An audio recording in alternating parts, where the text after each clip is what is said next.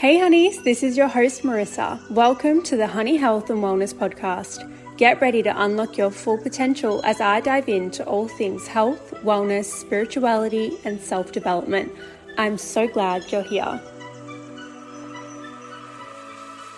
Welcome to the podcast, everybody. I've got Jessie Williams on the other end of me today. Jessie is a very, very successful business mentor and coach. You have a plethora of resources on your website, so much knowledge, even across your social media, so many questions that I have for you. So yeah, welcome to the podcast, Jessie. Thank you. I'm very excited to be here.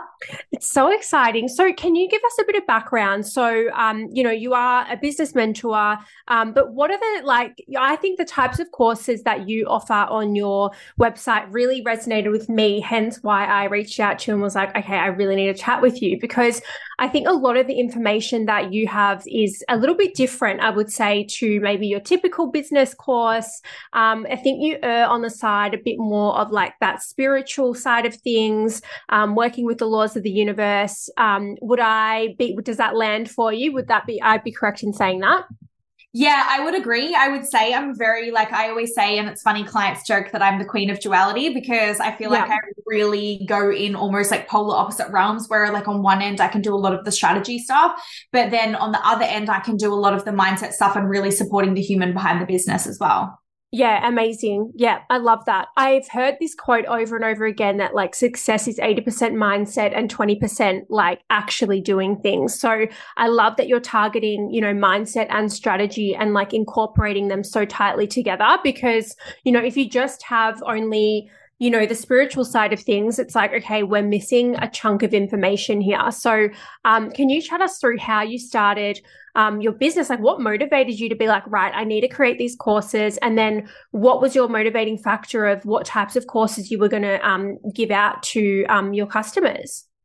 Yeah, so I actually started out in the more like fitness mindset space. So I actually originally used to be more of a fitness coach, but I did a lot of mindset work with clients, because similar sort of thing, I found you could give someone the best nutrition protocols, you could give them the best training program, but if their mindset wasn't right, well, they weren't going to stick to it, or they're going to have trouble with it, or they'd be emotionally eating. So I always have been really focused on the mindset around anything that I did. And I never at that time saw myself being a business coach or a business mentor. And I was just really focusing on building that business. And that business kept growing and growing and growing and growing. And I got that to a level where, you know, I was sustaining around like $30,000 a month just through my fitness mindset business. And people just started asking me out of the blue, like, hey, would you coach me on business? Would you mentor me? And at the time it was so interesting, because I was like, there's so many business coaches available. Why would you want someone who's not a business coach to mentor you? Yeah. And I just kept saying no, like, it's not what I do. It's not what I do. And then one day this particular girl reached out to me and she asked, and something in my body was just like, you should say yes. And I said to her, you know, hey, obviously, you know, that's not what I do, but I'm open to it. Let's chat around like what that would look like together. And I basically just put a price to her, and we were both just had a really open conversation, and I did it. And then when she would post things after, we would have a call on her story and I would reshare them. And then more people would DM me saying, hey, I didn't know you were doing this on the side. Right. So it's very, very natural and organic growth within more and more people. And probably for about a year, I was just doing it like on the side. And then eventually I was like, I love this so much, and it's actually just what I want to do. So I just made the decision to close down my fitness side of the business and just go balls to the wall with business. Yeah, and amazing, great choice, because look at you now, honestly. Yeah. So that's interesting. I didn't know that it was kind of like this twofold thing for you. So first it was the fitness side of things. And were you just focusing on mindset in the fitness realm, or were you also doing like nutrition and like workout plans and stuff like that? Yeah, so I was doing, basically I had a package which was fitness, nutrition, mindset. So you couldn't work with me unless you wanted the whole three. I was like one package deal. If you want someone to just like help you with like a meal plan, I'm not the mentor for you. Like I really want to do it holistically.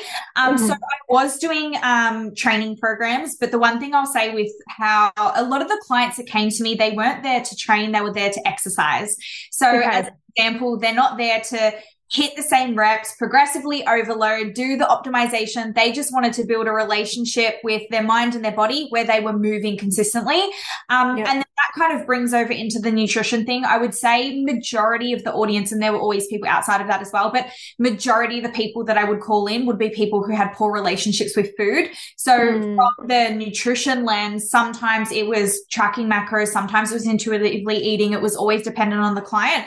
But it was always from a deeper angle of how do we ensure that you have a positive relationship with food. So helping people not emotionally eat, helping people who had like binging tendencies or under eating tendencies and things like that, or, you know, feared certain food groups and things, and just bringing them into more neutrality around food. Wow, that's very interesting. So, you know, one in the same, but a little bit of a shift there. So I can definitely see how that carried over for you. That's an interesting journey. I feel like it would be, it'd be good to know, like, are there, in terms of like the clients that you had with fitness and now the clients that you have in business, do you find that there's common like limiting beliefs that people hold? Like, are you finding that, you know, you're hearing similar things from, you know, what people are concerned about, why they perceive that they can't grow or progress or things like that? I think a lot of stuff comes down to internal limitations, and that can come down to, like stories that you've created around yourself. I would say a lot more of stuff that I did in the nutrition and mindset side was more like inner child healing, rewiring beliefs and things like that, whereas a lot more of what I do in the business element is more seeing things from a shadow lens. So more taking like a shadow work approach to things, a little bit of more like unconscious gain and stuff like that.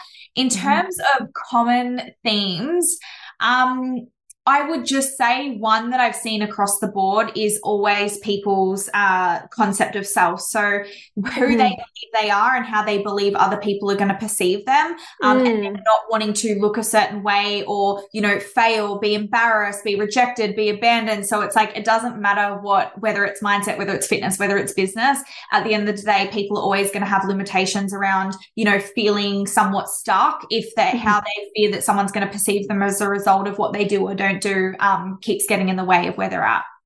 That's really interesting. So I guess it comes down to that, you know, self-esteem, like the way that you feel about yourself and I guess the way you think other people perceive you. So it's like, how would you, like, how do you manage your own, like, self-esteem? Or manage probably isn't the best word. Like, how do you, like, grow and tend to your self-esteem so that you are strong and like all those areas of life? And like, how would you guide your clients in improving their self-esteem?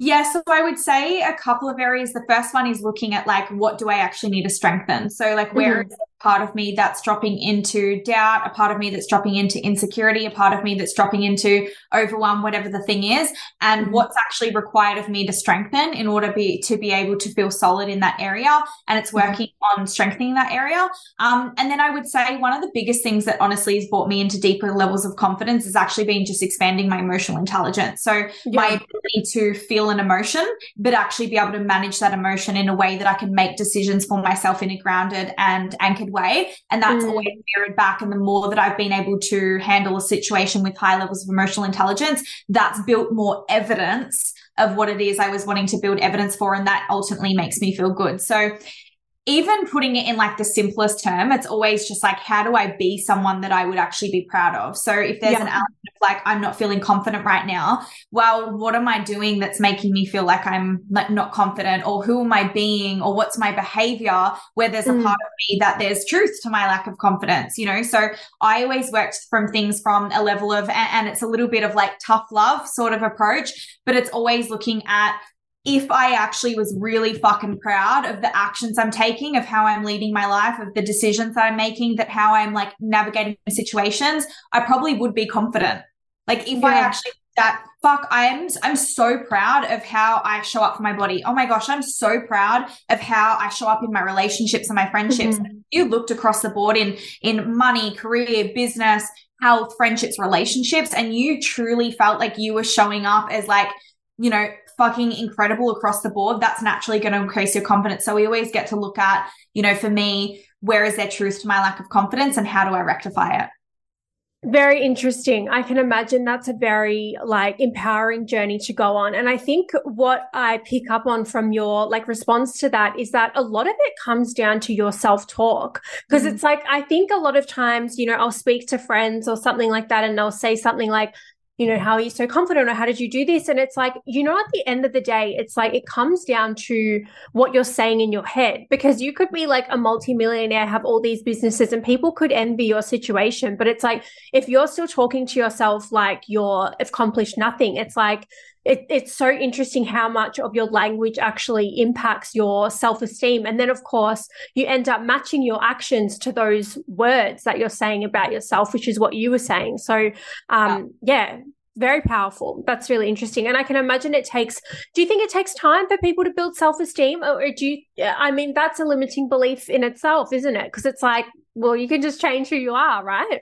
Yeah, I feel there's two lenses of one of if you've got low self-esteem, working on the areas that you actually want to strengthen, and also coming back to kind of what you asked before around trending themes across the board and things like that. If I was to say one of the biggest, and there could be multiple, one of the biggest limitations to people actually being able to be confident or grow in any area, it's those that are continually shaming themselves.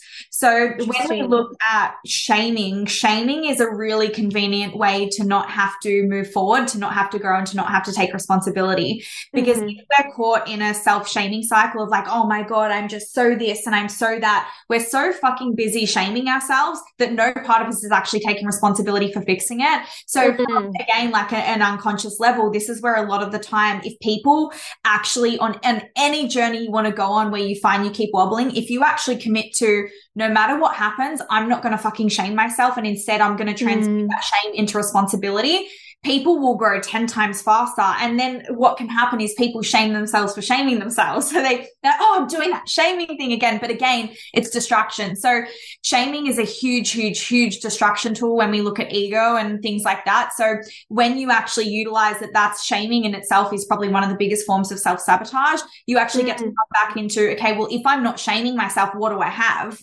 I'm going to have to come back into just looking at this situation for what it is. And then part of me is going to have to take responsibility for rectifying that as well. That's so interesting. Shame is a very, very strong emotion. It's a very, it's heavy. It's a very heavy emotion. It's even, beneath anger. Even if you're angry, you're higher up to being happy. But shame is such a deep emotion to feel. So it's very, it's totally believable, because what you're saying, I've experienced that as well. I'm sure so many people can definitely relate to what you're saying, but I think there's that level of that learnt helplessness. And I hear it a lot with people where they're just oh, there's just nothing I can do about it. Or there's just, oh, I don't know. It's this self, pity, shame, kind of attitude. And again, it comes down to the words you're saying to yourself. But yeah, that's an interesting one. How do you as a coach work with clients to work through shame? Because I think it's a very as a coach, I imagine that you want to, obviously your main role is to elevate and lift your clients up. So it's how do you find that balance of trying to, figure out where they're coming from and reach into what emotion they're feeling, but also not settling into their emotion and being yeah, you're so right. You're because that's a hard balance. You've got to be yeah, I get it, but we got to go over here. So it's how do you navigate that with your clients? Yeah, so I guess the first thing I would approach that question with is there's going to be a lot of nuance there, and there's also going to have to be a lot of discernment when we're speaking around the topic of shame. And as you said, it's very, very emotionally charged conversation. So how I would have used to, how a trauma therapist is going to approach shame is going to be very different to how I approach shame. And no, none is right, wrong, superior. It's what's your area of expertise? What's your client? What's your mentorship style? So in the past, I would have looked at things around inner child healing and where, what situations happen that put them into shame, and like, what are they still carrying that doesn't need to be theirs? And a lot of more of like a loving and gentle and nurturing approach. And I would say now my approach can be a little bit more direct. And again, and that's partially because I do everything from a shadow level. So I work predominantly with ego. So anything that I'm looking at with in the realm of shame, I'm approaching it from an angle of how our shame is serving our ego. So that can feel a little bit more, like a little cheeky slap sometimes. Yes. But it's always, again, coming from the lens of predominantly my clients are business clients. So it's a different person in a different level where their approach to shame is going to be partially different. So with that being said, if someone comes to me and there's a shame thing, I'm always going to look at that from a shadow level, and I'm always going to look at that from an ego level of how holding on to shame is serving them. And so that's even asking questions of like, if you weren't experiencing shame right now, what instead would you have to feel, see, notice, be? So it's shame away what's actually sitting there. Oh, yeah. I'm actually feeling guilt around this. I'm actually disappointed that I replayed that pattern. That's where we start getting language and articulation for what's actually below that. But shame is, and this is where you can start seeing shame's so convenient. It's a blanket word. We get to say, suck in the feeling. We get to say, suck in the emotion. What the fuck do you do with shame? Yeah. What do I even do with that? So people get to sit in it, and as a result, they actually don't have to change and they don't have to move from that because they can just sit in the feeling. So this is where we even look at, okay, when we remove shame, what's actually there? And then you can approach that based on what comes up for the client, what kind of language is there, articulation is there, and what their experience is when they don't have that. Okay, there's a lot in that. That's really interesting. I want to just loop back to the word ego that you used, because I think you also, and this is a question that I definitely want to get to with you, is you talk about understanding the ego in order to sell appropriately and to sell to the ego. I'll let you articulate that one a little bit in a second, but I want to know when you're saying I'm addressing the ego, because I think some people think, oh, the ego is just all bad. It's just like this, menace in our head. But can you explain what you mean by addressing the ego? And, then I guess you could roll into what role does the ego play in the decisions we make in our life, and how does that affect our business? Yeah, I'm so glad you kind of brought that up, and in the context that you did, because the ego gets so, so demonized and it's actually very, very good at protecting us. And it's also very, very good at, on some level, and I'll contradict myself because partially the ego doesn't like change, but also it can help us move and progress and evolve as humans. So a lot of the work I do with ego is around concept of self. So it's really a lot of around the work of, who do you think you are? How do you perceive yourself? Who do you think you are? Who do you think you aren't? What do you think wrong in the world? What do you think is right? How do you think, what's your assumption of how people should be and should act and should present themselves, and how should they not be and should not present themselves? So a lot of that work is in people uncovering the parts of themselves that they've identified as, this is me. And usually when someone has a strong concept of self, there's also then going to be rejected parts of, I'm not that. And usually when we look at from a shadow level, that's a lot of the parts of people that they suppress and avoid being. So when we dive into shadow work, that's a lot of the stuff that we look at. So even from a selling perspective, there's going to be different realms. There's going to be understanding your client or your audience decision-making, which is going to require ego, but then also your ego is going to show up in your business, because if there is a part of you where you don't want to be perceived as a certain way, so let's say, for example, you think that you're not a pushy or a sleazy person, and you have a story that if I sell too many times, that makes me pushy, that makes me sleazy, and then someone's going to think that I'm desperate. You're not going to sell multiple times because there's a part of you that goes, I don't want to be perceived as desperate. So you actually hold back in that. When you speak around the part of, it not being all bad and wrong, our ego also, whilst it can be wrong at times, it's also the part of us that determines who we are. So if we have a concept of self of, I'm this person, I'm not that person. If we didn't have an ego, we couldn't make decisions, period.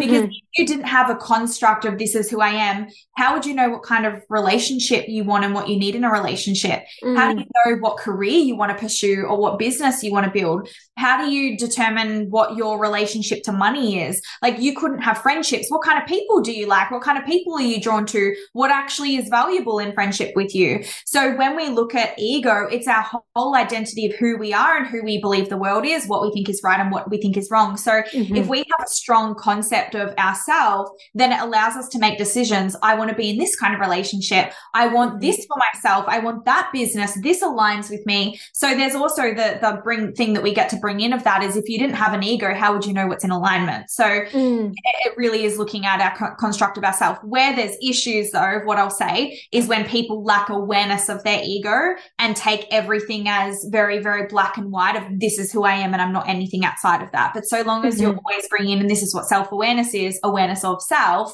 then your ego gets to be a fluid thing where it's, this is who I am in this present moment, then that can also be changed.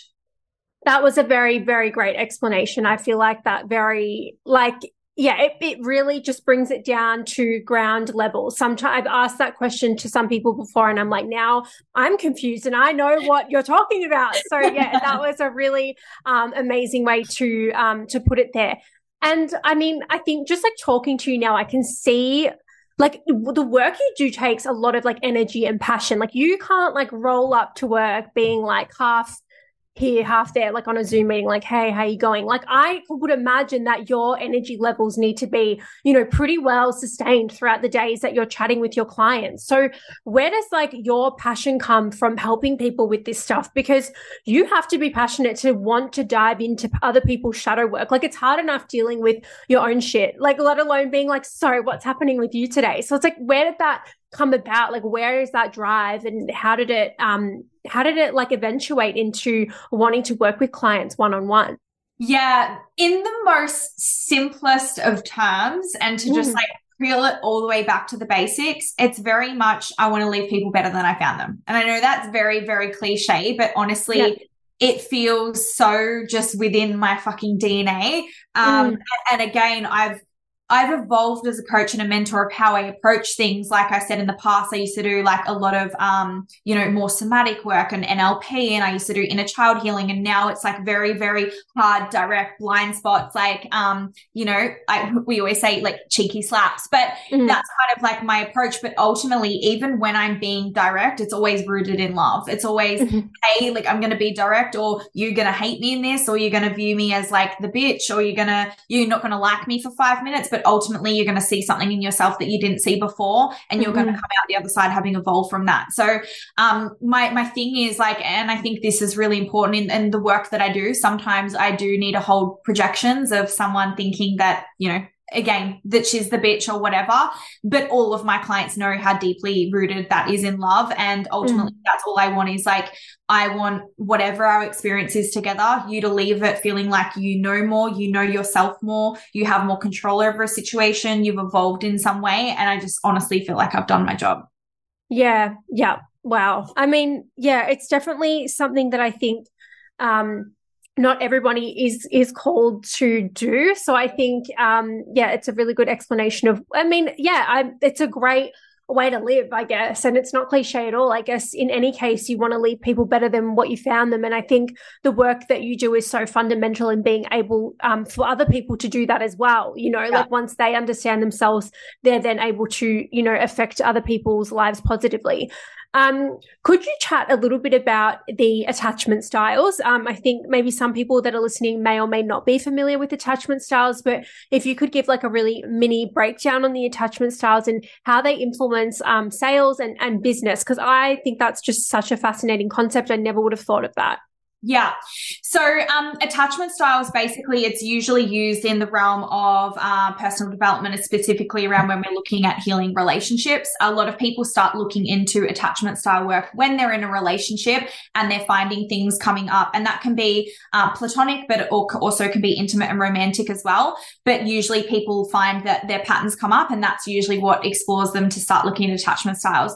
So attachment styles are usually, they're pretty much the style that we tend to resort to in attachment within a relationship that we learned basically in infancy. So it's usually a start as like as little as you being 1 day old. That's really where it starts. And that can come down to a range of things.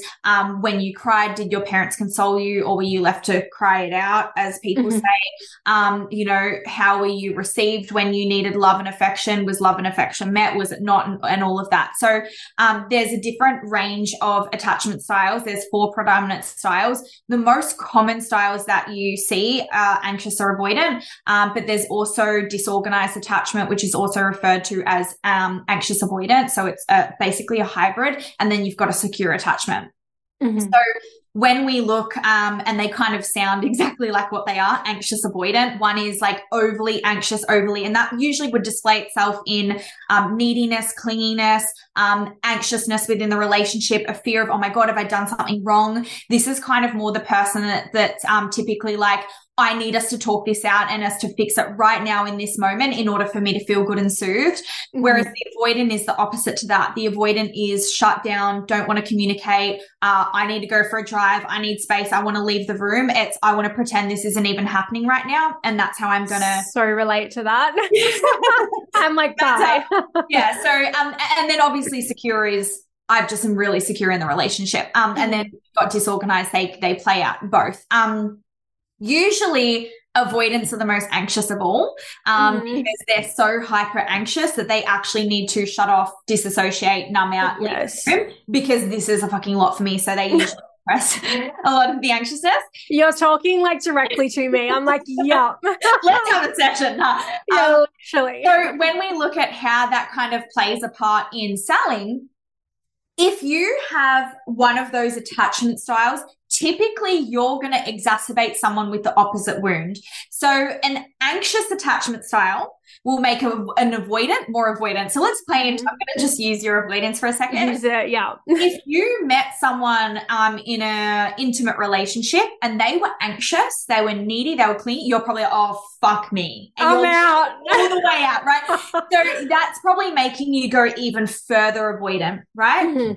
Someone being avoidant will make an anxious even more anxious. So if someone leaning out, they're like, why are they leaning out from me? And then all of a sudden they're in a fucking spiral. So when we look at the same from somewhat of an emotional and a logistical level, but also energetics as well, of the dynamics we can be playing even without saying anything, but the energetics of that with our audience. If we are anxious, we're going to repel all of the avoidance. So when we're anxious, we are not secure for someone with the wounded attachment style of avoidance to feel safe to lean into the relationship. That's the example of I'm using bunny ears. Lean into the relationship to feel they come back into security to feel safe to make an investment. So if I'm doing the anxious, and a prime example is, hey, here's the link. Have you paid it yet? Are you like, do you have more questions? Do you have more information? Someone who's an avoidant is like, I'm not fucking buying like that. Whoa. Give me space, right? So basically in the most colloquial terms, you scared them the fuck away, right? Yeah.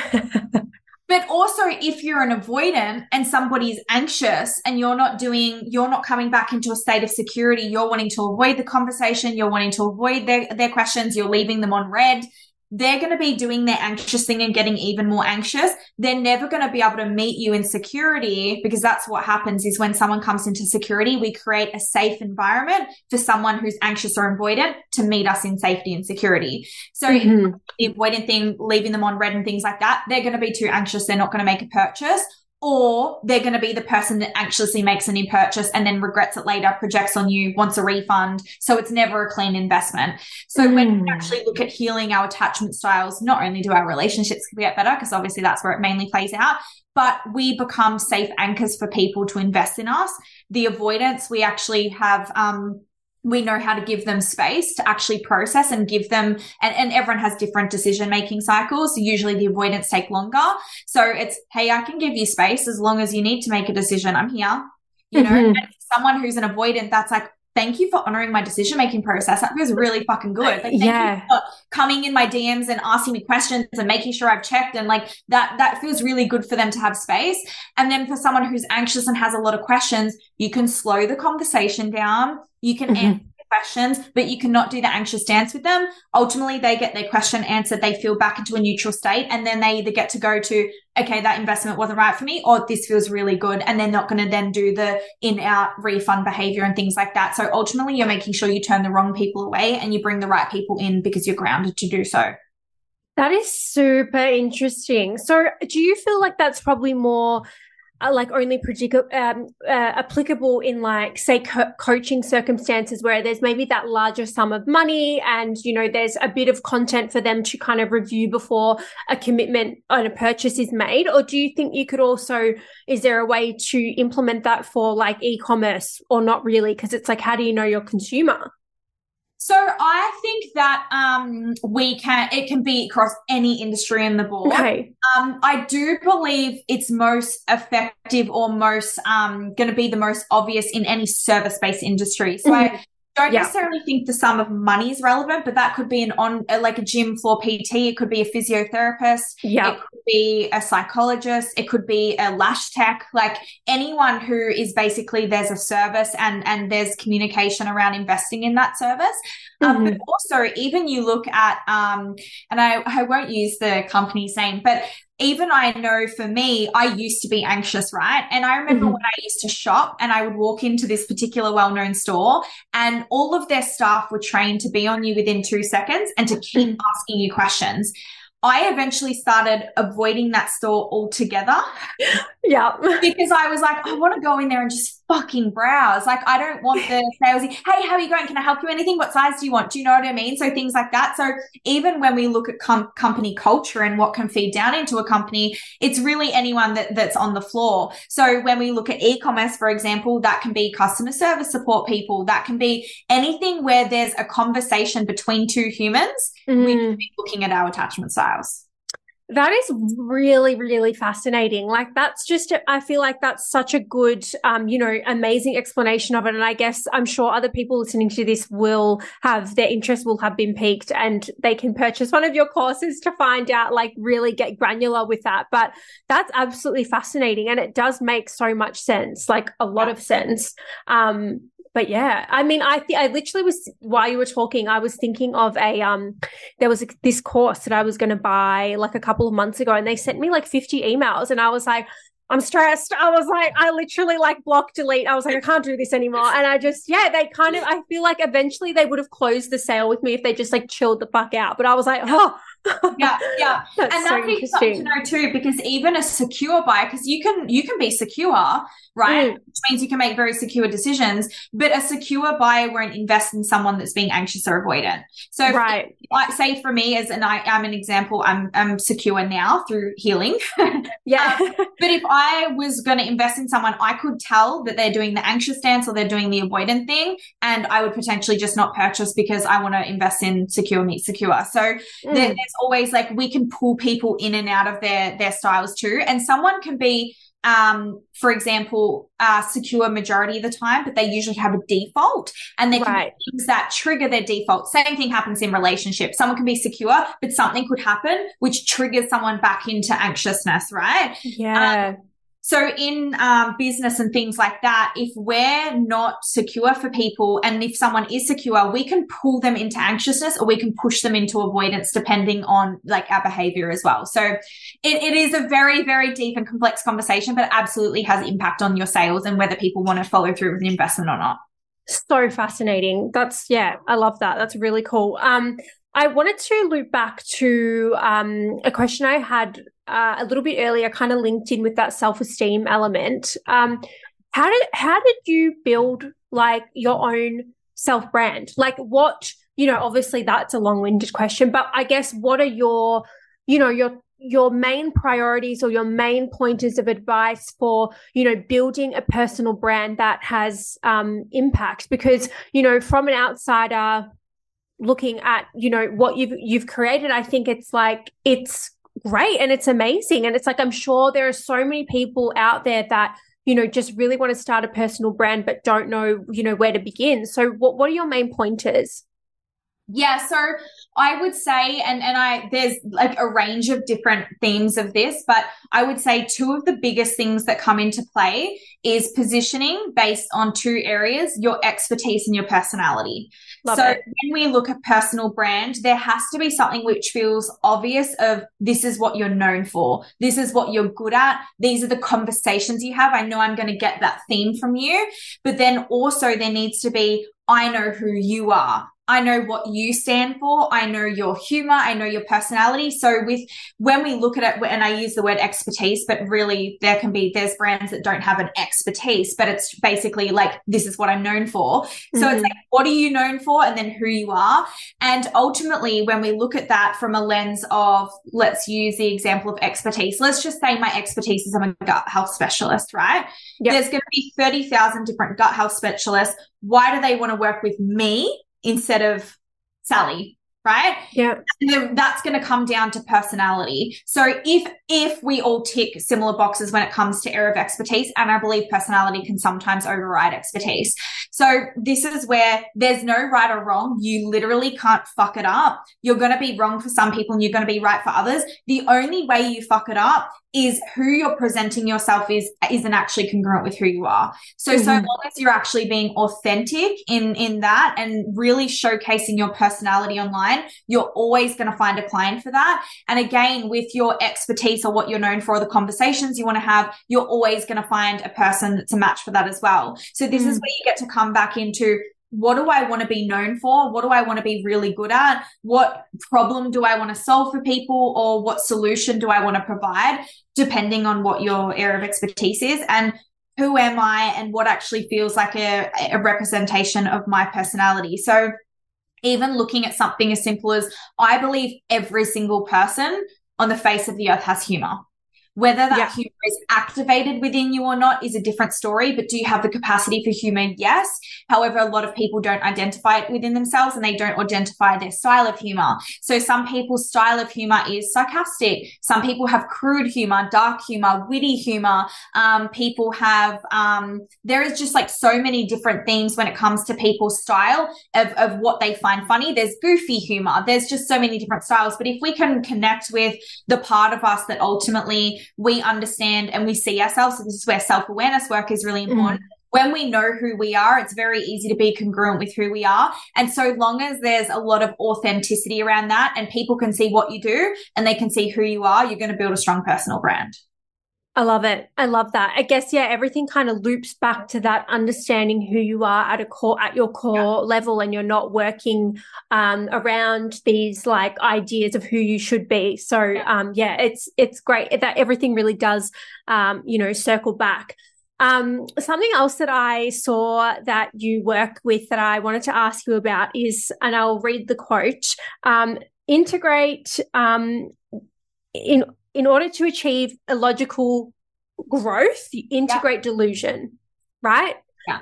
So I didn't quote that actually. I messed that up. You didn't. You said it way better. I misquoted. But on your website, you have a course about, you say like I think it's called like be a delusional bitch or something like that. Yeah. Is that correct? Delusional bitch. Yeah. Yeah. And I was like, I love that. What does she mean? And I'm like, I think I kind of get where you're going with that. But I love that concept, and I wanted you to expand on like what you mean by being delusional, and like what, like how that works to impact our lives positively. Yeah. So when we look at playing with delusion, and we come back to what I was speaking about earlier, which is concept of self and ego work and things like that. Yeah. Unfortunately, sometimes, and there's dark shadow work where people can't see their own lying, manipulation, cheating, but there's also light shadow work. That's where people can't see their own power, their own magnetism, their own articulation and things like that as well. So what happens when people can't fully see the good within themselves is they tend to downplay things. So if someone, for an example, let's just play with the example, someone doesn't believe they articulate themselves well. And I see this all the fucking time of people who are just not articulate. I can't articulate myself well. And it's complete and utter bullshit. I'm like, you're fucking like a boss at articulating yourself. And it's like, how do you not see that? But if someone has that belief and they can't articulate themselves and they get invited onto a podcast, they're going to say no.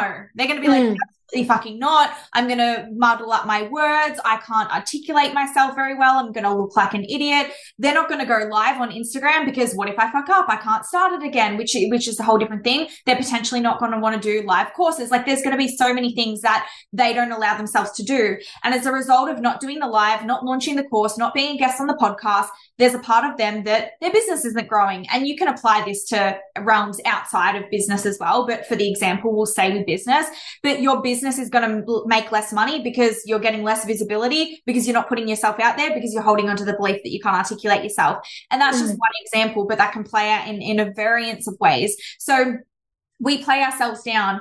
So with delusion and playing with delusion, it's kind of like tapping into an obnoxious frequency where you overly give yourself the most generous interpretation.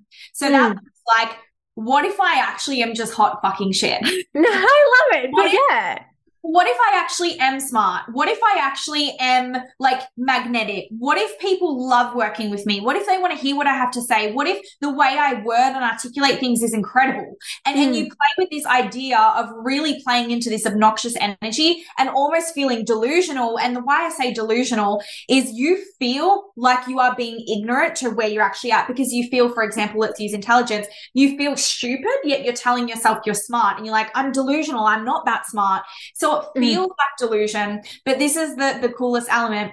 You're actually not being delusional. You're just seeing yourself for who you actually are. And absolutely, when you look at if someone, again, thought they were stupid and then they decide that they're smart, you decide to move in alignment with someone that thinks they're smart. So you go, okay, well, now that I'm deciding in this fucking moment that I am smart, how would I move? What decisions am I making? What am I saying yes to? What am I saying no to? So start moving and making decisions, and you invest in things, or you say yes to things that you otherwise wouldn't have. And as a result of your moves elevating to match that new mindset, you're getting situations, getting drawn in where, again, increased visibility, more people know who you are, making more connections, collaborating, more clients, that's magnetic, they're signing, word of mouth, things like that, because you're actually performing better. So as a result of performing better, you get a better outcome, and that better outcome then creates a story of, wow, I actually am that. Because look, so you're building the new evidence.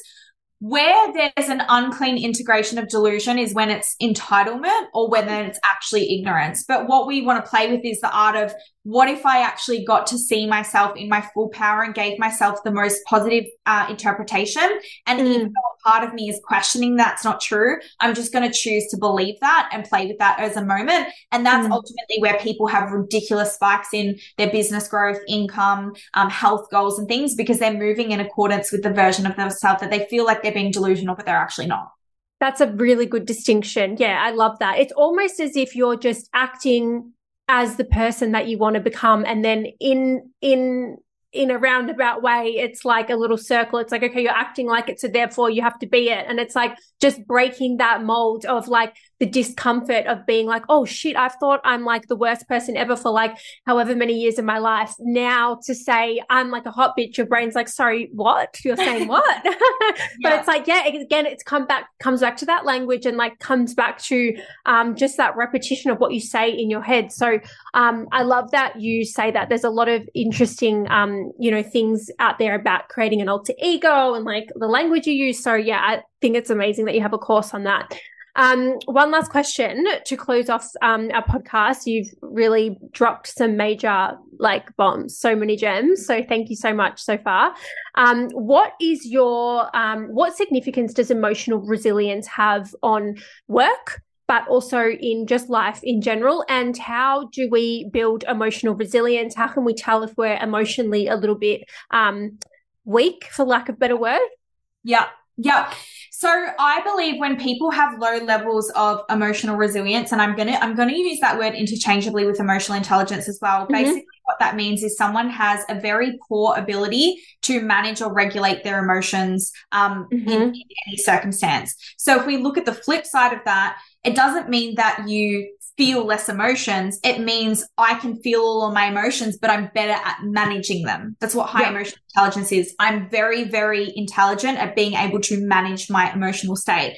So when we look typically with a lot of people, first of all, and I'll speak more to the resilience things, we can't build our resilience unless we're building our capacity of something, right? So we look at resilience as really, you wouldn't be feeling resilience with something you've done 1,000 times. That would be comfortable. So the only time we're ever going to feel resilience is when we're on the edge of our comfort zone, which means there's a growth capacity. So it's acknowledging, first of all, wow, I'm only feeling resilience because this isn't comfortable, because it's actually growing me. And then the second thing is where a lot of people struggle to grow and struggle, and they feel the lack, they feel low resilience levels, and they want to falter back. They want to go back into safety, back into comfort zone, back into my patterns. So when we look at resilience, it's being able to meet the edge of resistance and push through. That requires emotional intelligence in order for you to be able to do that. And the first issue I see is a lot of people want to fix their mindset before they do the thing. So as a prime example, and I'm just going to use the most basic example, someone wanting to post an Instagram story talking, right? For a lot of people that have a business, like God forbid someone hears me fucking speaking on my socials.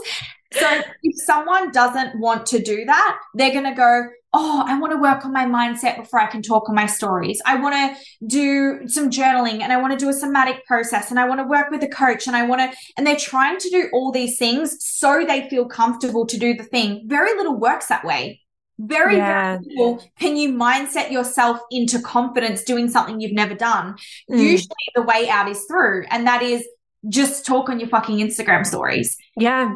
Can it be terrifying? And you go, oh my God, holy fucking shit. And I did it anyway. And usually, and even when we speak of illogical growth, this is where people grow faster because they're not waiting for 10 freaking embodiment practices in order to feel good to do something. They do the thing and go, oh my gosh, I didn't die. Wow. Yeah. Cool. Oh my gosh. And then the second time it's not as hard. And then the third time it's not as hard. And then the fourth time it's not as hard. So that's what I would say first and foremost is, can you, it's, I know it's cliche, but feel the fear and do it anyway. That's how you build resilience. The second thing when we speak of more emotional intelligence is in a state where you're feeling emotionally dysregulated of any kind. That can also be excitement, by the way, but anything that's bringing you out of your borderline. So excitement, fear, insecurity, doubt, anxiousness, whatever, and you're having an emotional state. Having high emotional intelligence is being able to regulate your actions and behavior even when you're having an internal response. So as an example, I'm going to play with a business example of this again. If I'm in the middle of launching and selling something, and no one's buying it, and I've talked about it 5 times, no one's buying it, there's a fucking tumbleweed floating by, and I start getting anxious and going, oh my gosh, no one's buying this offer. I put so much time into it. I put money into it. I've invested in this. Oh my gosh, I look stupid. If I talk about it again, I look desperate. They're starting to go into the emotional spiral. Emotional intelligence will determine what they then do and their next move as a result of what they're feeling emotionally. So low emotional intelligence would go, I'm feeling anxious. I'm looking desperate. This is too much. I'm just going to stop talking about it. High levels of emotional intelligence would go, this is feeling a lot, no one's buying, I feel like I look desperate, and I'm going to post again anyway.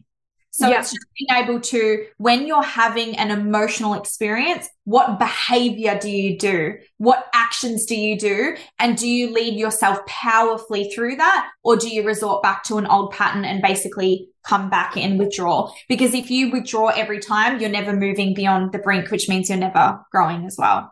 I love that. I mean, the word resilience in itself, you know, I don't know why I didn't think of emotional resilience in the way that you explained it, but you need to come up against yourself in order to build strength. It's like when you go to the gym, it's like you can't be doing like, you know, nothing and expecting to build a muscle. It's like you constantly are coming up against yourself and you're going, okay, I overcame that. That's a sticker for me. I did it again. And then you just, you build that strength. So that's an amazing, it's an amazing explanation. And I can definitely relate to that. Like even like, especially like for my skincare business, like, you know, posting more of myself and putting more of myself out there. Like in the beginning, I was like, oh, I like hate this. Like I hate it. But, you know, you do it and then you're like, okay, what? Like, did someone like message me like and say you're a loser? No. And even if they did, whatever, it's like, you know, you come up against it and you realize that you're like stronger for it. So it's a really good way that you described it there. And I think it's something that's so important for people to become conscious of and to work on because, like you say, the only way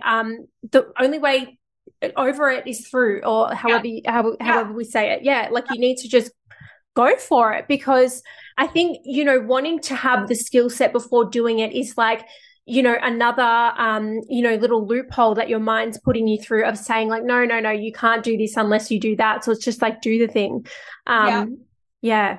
Because so often when you do the thing that your mind's like, oh, I can do that when this happens. Yeah. That happens, and then there's another when. Oh, no, actually, I just need this. And, oh, no, I just need this. And you stay stuck in the loophole. And it's interesting because you look at, like, how much do you require resilience to brush your teeth in the morning, right? Exactly. It doesn't require resilience because it's easy and you've done it so many times before. Do you say that you grow and evolve every time you brush your teeth? Also probably. Because you're doing the same thing. So when we look at anywhere that there's going to be resistance, it's usually because it's something hard or challenging, and anything that we can allow ourselves to push through a limitation of the hard or the challenging, that's where growth happens. So it's cool, like just seeing, and this is where it's like playing with your potential and things like that as well, which is cool. Yeah, absolutely. And what you said just there made me think of one thing of like that pain and pleasure balance. Like, you know, when people talk about, you know, you get that dopamine from after you do something painful, and it's like, oh, just give a basic like physical example. It's like, you know, you have a cold shower and you're like, oh, fuck my life. Like, I hate it. And then you get out and like you go, whoa, like I did that. That was amazing. Yeah. And it's like, I think something that I've tried to leverage, which I'm sure you probably in some ways do for your clients as well, is like leveraging that pain pleasure like threshold and being like, you know, if you, you know, you get addicted to that, like if I push, if I do this, if I force myself to change, like, you know, that you're going to be better at the other end of it. So, I love that you made that distinction. It's really amazing. So I've learned so much just from chatting with you for, it hasn't even been that long, but it's been, it's been absolutely amazing. Thank you so much for coming on the podcast. Where can people find you? Instagram, obviously, I'll link that down below, and your website. What have you got currently or anything upcoming that you want to let people know about? Yeah, so you can find me on Instagram just at Jessie Williams. And then also in terms of all the courses and stuff that you mentioned, obviously that's on my website, which is just www.jessiewilliams.com.au. Currently live at the moment, we are running Tenacity, which is basically a mindset program for entrepreneurs. So cool. In terms of pre-recorded, I would recommend if anyone really liked the conversation on like selling, attachment style, stuff like that, I do have a sales course, which very much goes into biopsychology, attachment styles, how that impacts your selling and things like that. You can buy that and get instant access. That's on my website as well. So I would recommend that course too. Amazing. Thank you so much. It's been an absolute pleasure. And yeah, like I said, for everyone listening, I'll pop all of Jessie's details down below. But definitely reach out and work with her if this conversation resonated. Thank you. Thank you.